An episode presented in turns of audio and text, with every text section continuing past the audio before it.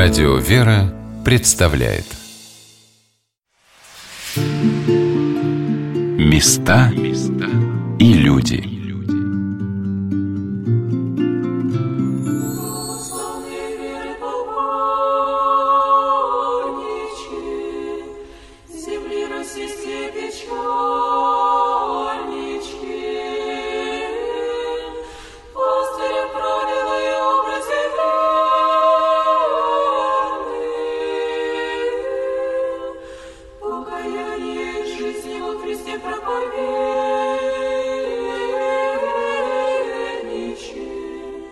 приближает нас к Богу, что делает нас свойственными, родными Богу, чадами Его. Живой образ Божий, сожденный или врожденный в душе нашей, союз веры, в который мы вступили с Богом по крещении, родившись водою, духом и усыновившись Богу.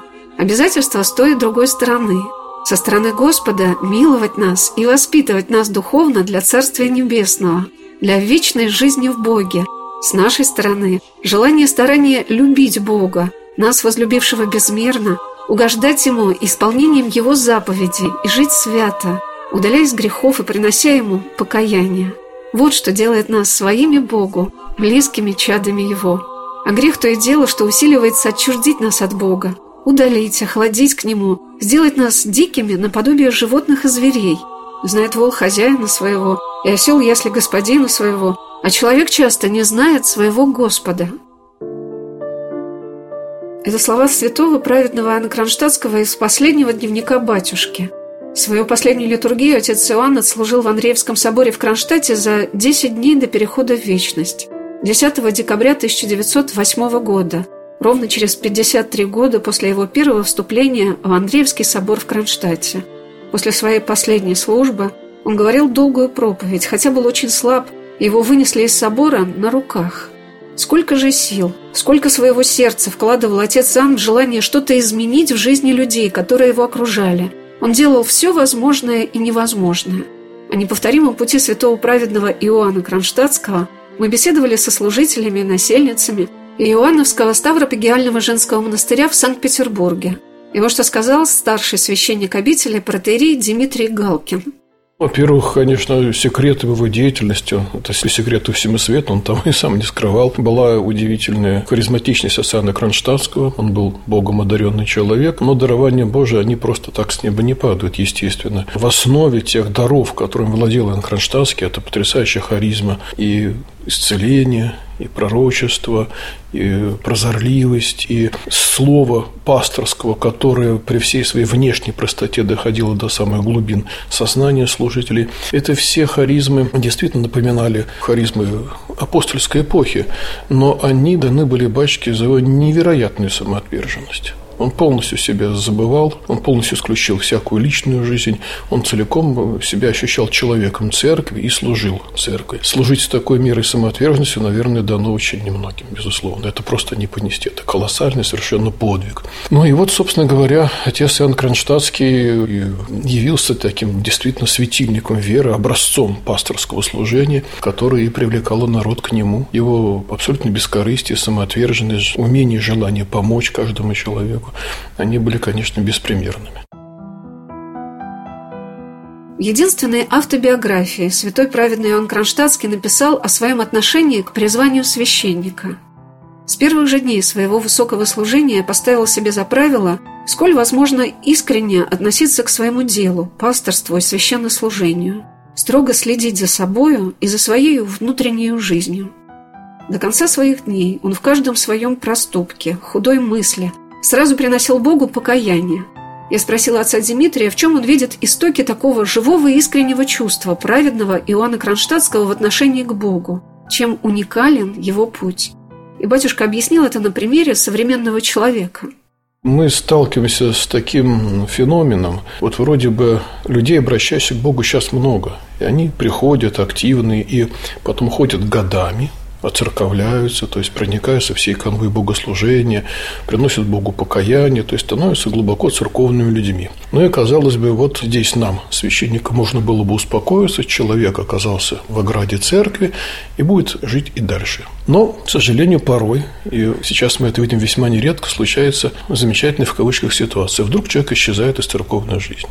Вот не то, чтобы он устал от нее, не то, чтобы он перегорел, нет, а, наверное, здесь мотивация немножко другая. Человек часто приходит в церковь для того, чтобы получить что-то, вот, получить помощь, кризисная ситуация, болезнь, там, семейные нестроения, и он получает поддержку, утешение, верное направление жизни, меняет его сознание. Но тогда, когда вдруг, получив все это, ситуация выравнивается, вроде бы как бы уже и церковь больше особо не нужна. То есть это не приводит ни к Богу отрицанию ни в коем случае, а приводит к какому-то такому теплохладному отношению церковной религиозной жизни. Так вот, мне бы очень хотелось пожелать всем вашим дорогим радиослушателям осознать очень важную мысль. Мы приходим в церковь не для того, чтобы что-то получить, какую-то поддержку, а мы приходим ради Бога, чтобы общаться с Богом, Притом и в горе, и в радости, и в болезни, и в здравии, общаться с Богом, и в этом видеть истинную ценность. Религиозная жизнь, она столь же необходима человеку, как любая другая жизнь. Как умываться по утрам, как ездить в отпуск, например, как работать на работе. Вот так же вот эта религиозная жизнь, она столь же необходима, она обогащает человека, дает ему стояться как личность. И, наверное, вот это очень важный момент, об этом надо говорить.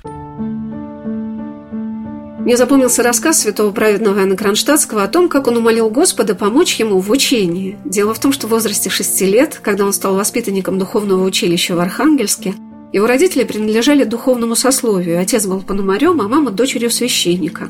Он не справлялся с учебой. Никак не мог соединить название букв в церковном алфавите с написанием их на практике. Ночью, вспоминал впоследствии батюшка, я любил вставать на молитву. Все спят, тихо, не страшно молиться – и молился я чаще всего о том, чтобы Бог дал мне свет разума на утешение родителям.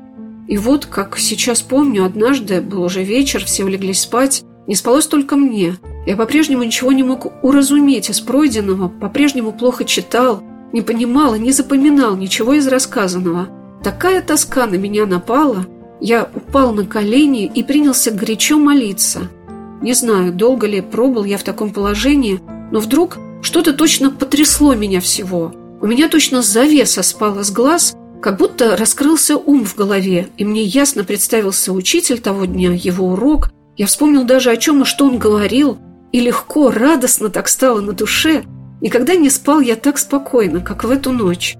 Тут засветало, я вскочил с постели, схватил книги и, о счастье, читать стало гораздо легче, понимаю все. А то, что прочитал, не только все помнил, но хоть сейчас и рассказать могу. В короткое время я продвинулся настолько, что перестал уже быть последним учеником. Чем дальше, тем лучше успевал я в науках, и к концу курса одним из первых был переведен в семинарию.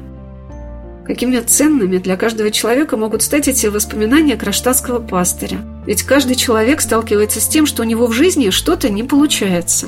Мне посчастливилось в этот день пообщаться с прихожанами Иоанновского монастыря, которые поделились своим упованием на помощь батюшке во всех вопросах своей жизни. Это Мария, ее дети Галина и Владимир. Помощник, прежде всего, защитник. Чудотворец. Чудотворец. Родной. Да, родной батюшка. То есть, если, например, я знаю, что какие-то святые помогают в этих делах, какие-то обращаются к ним больше там с помощью о работе или в каких-то других вопросах, там покровители моряков бывают. А к батюшке я могу обратиться с любым вопросом, с любой проблемой и обязательно получу помощь. Вот в нашей жизни вот чудеса просто постоянно, все время, потому что мы и молимся, и приходим, и трудимся, и знаем, что Он здесь с нами незримо, и Господь с нами незримо.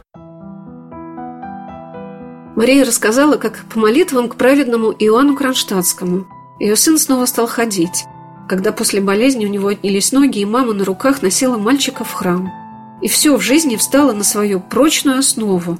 Мне так радостно было видеть этих людей, чья вера ощутима, как их добрые искренние рассказы. Мы просто на краю гибели были. Мы пришли, начали молиться батюшке Анкраштадтскому и читали акафисты, и просто прикладывались. В усыпальнице вот просто чуть ли не каждую неделю там были. И ребенок выздоровел, представляете? И потом, когда они учились в школе, они закончили спецанглийскую школу с отличием. Надо поступать, и тоже, батюшка, Илачи Иване, помоги, разуми. И вот представляете, нам говорят, ой, куда вы суетесь-то? Вам бы выжить. Там все куплено, в вузах все куплено за год. Нам говорили, разные. А в нашем храме нам сказали, они хозяева на факультете, а хозяйка на Руси – Матерь Божья. И мы молились. Представляете, они сами поступили сразу и на бюджетный, и туда, куда хотели. Разве это не чудо? И молились батюшке дальше. И ее прям с вуза, курса, курса да. пригласили на работу рядом с монастырем. Это она 12 лет трудится. Я журналист, я работаю на Радио России. Коллега. Да. Что такое вера? Мне кажется, человек, который искренне относится к своему духовному пути, должен как можно чаще перечитывать слова святого праведного Иоанна Кронштадтского, чтобы проверять себя, а как ты молишься, как относишься к службе, как воспринимаешь окружающих тебя людей.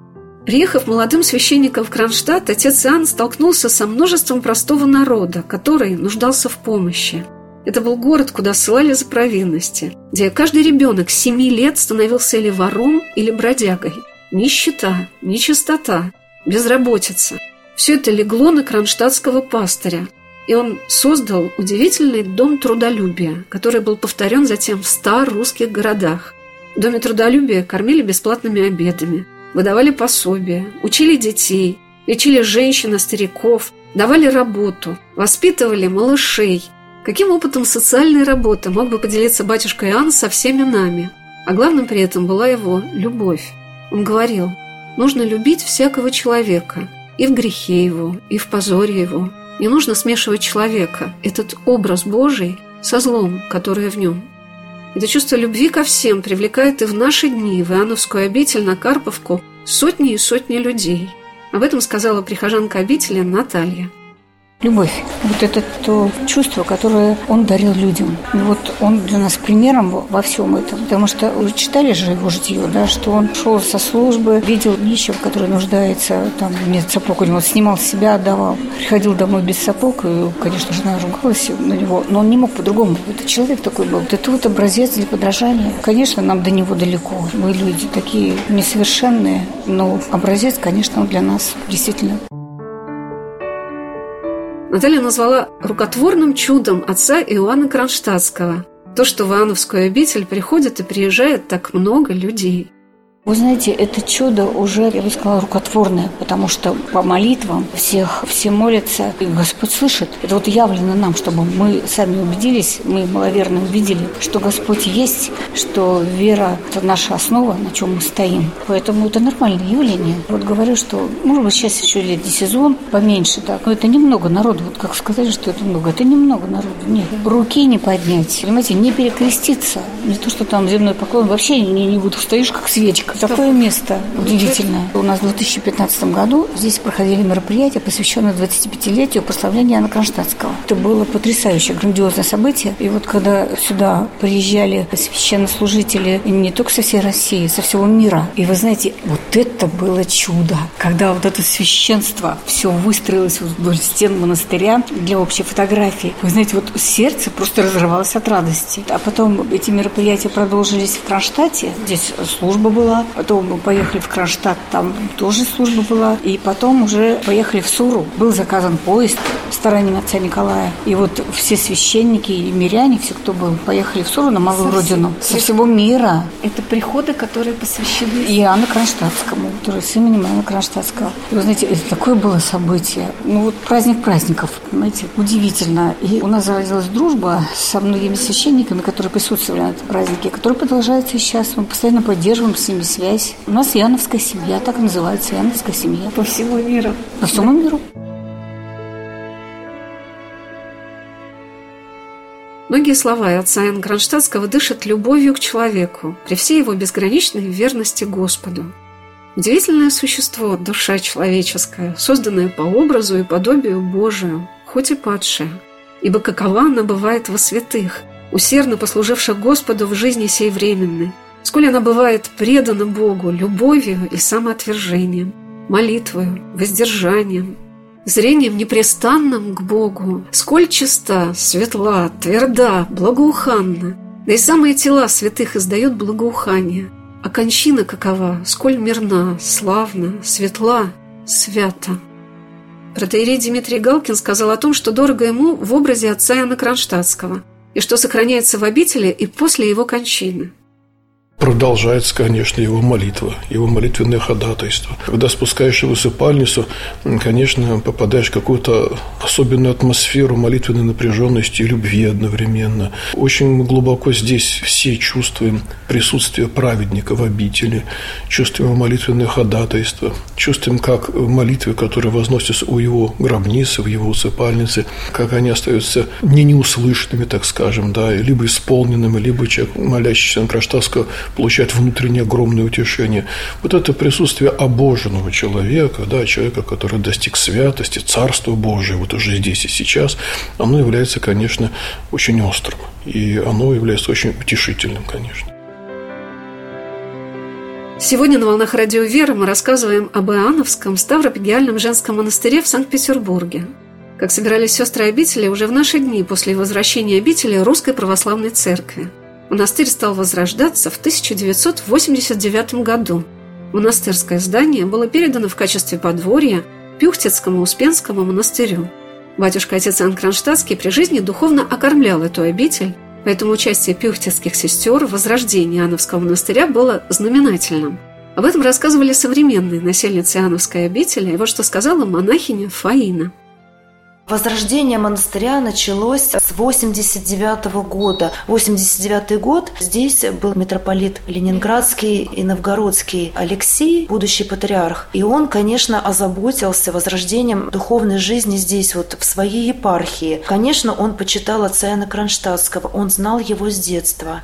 Его семья ездила в Пюхтицу. То есть очень много сделал конкретно патриарх Алексей. Он вот уделил внимание, он принял непосредственное участие, помог помог возродить монастырь. И так как он человек был удивительно эрудированный, удивительно как бы вот привлекательный, культурный, высокообразованный, то он смог убедить власти города начать вот это маленькое возрождение, начать с храма. А потом уже стали приезжать сестры пюхтицкие, конечно, которые все любили Иоанна Кронштадтского, основателя Пюхтицкого монастыря. И вот удивительно, что наш монастырь, он, получается, как бы дважды открывался как подворье. Когда он строился, он строился как подворье Сурского женского монастыря на родине отца Иоанна Кронштадтского. А сейчас он возрождался как подворье Пюхтицкого монастыря. Но, опять же, время меняется, происходит разделение, распад Советского Союза, и Пюхтицкий монастырь оказывается в другой стране. И сестры встали перед выбором. Сестры, которые несли здесь послушание, вернуться ли в Пюхтицу или остаться здесь. И вот очень интересно, что мнения разделились у сестер. То есть кто-то уехал сознательно, кто-то сознательно остался, но каждая в своем выборе, она руководствовалась глубочайшей глубочайшей верой. Например, часть сестер, которая осталась, они сказали, мы русские люди, мы из Святой Руси, мы всегда останемся со Святой Русью, мы всегда будем со Христом. Мы останемся здесь, в монастыре дорогого батюшки, мы поможем его возродить, мы понесем эти труды, мы никогда отсюда не уйдем. Вот мы начали возрождать, мы свой крест донесем до конца. И в то же время те сестры, которые вернулись в Пюхтицкий монастырь, они тоже руководствовались глубочайшей верой. Они сказали, нас приняла в свой монастырь Матерь Божия, Царица Небесная, Небесное. Мы дали ей обеты послужить ее сыну. Мы вернемся в обитель, пусть он будет за границей, но мы все равно под крылом, под защитой Царицы Небесной. Мы послужим ей до конца. То есть и те, и те сестры руководствовались верой. Но вот Господь и здесь как бы оставил сестер, и здесь монастырь не закрылся, он возродился. И там сестры как бы остались, и сейчас несут подвиг. И, в общем-то, это такое утешение для Эстонии. Вот единственный русский монастырь на территории Эстонии. Это частица Святой Руси на эстонской земле.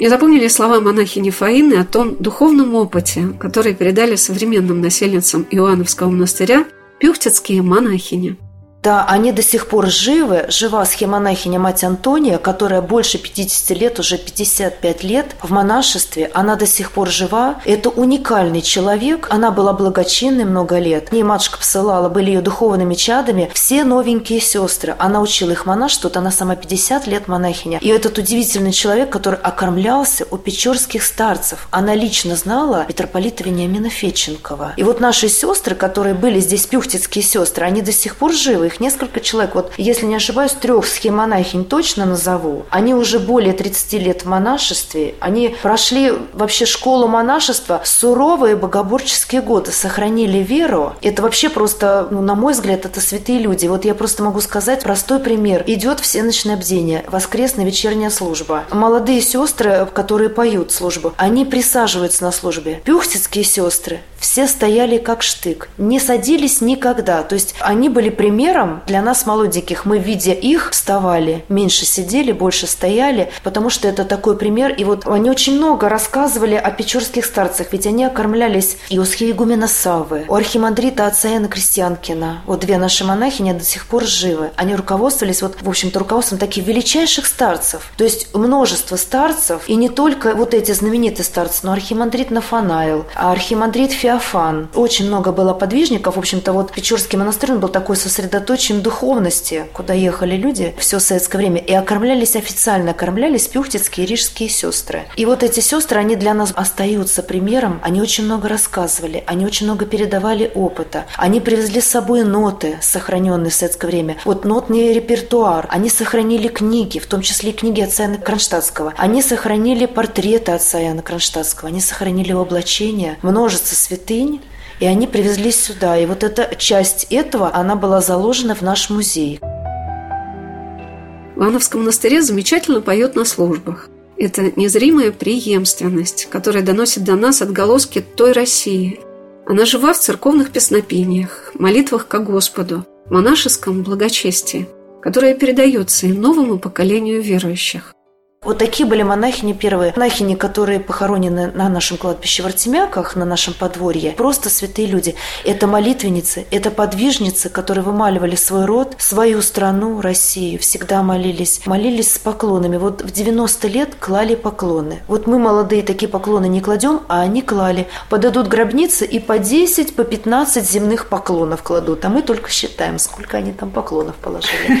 Вот такие вот были матушки. И были одновременно и строгие, одновременно и добрые, и милостивые, и терпеливые, и могли совет дать в любой ситуации. Вот, может быть, не столько из житейского опыта, сколько просвещенные Духом Святым. Вот такие были благодатные матушки. Вот спросишь совет, не поступишь по совету, 10 раз пожалеешь. Потом подойдешь к матушке и скажешь, матушка, вот я спрашивала вас совета, вы мне посоветовали, а я подумала, подумала, передумала. Оказывается, нет, надо было всегда поступать. И много раз убеждалась из опыта, что вот совет со старицей всегда подскажет, направит и направит именно на монашеский путь, подлинно монашеский. Вообще вот присутствие в монастыре старых опытных монахинь, восприемств пример, они сохранили, там не была прервана традиция пюхтицкая. Эта традиция еще до революционной России.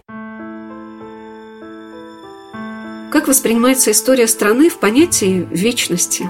Это единый путь, как взросление и возрастание человека – приобретением духовного опыта, времени, зрелости.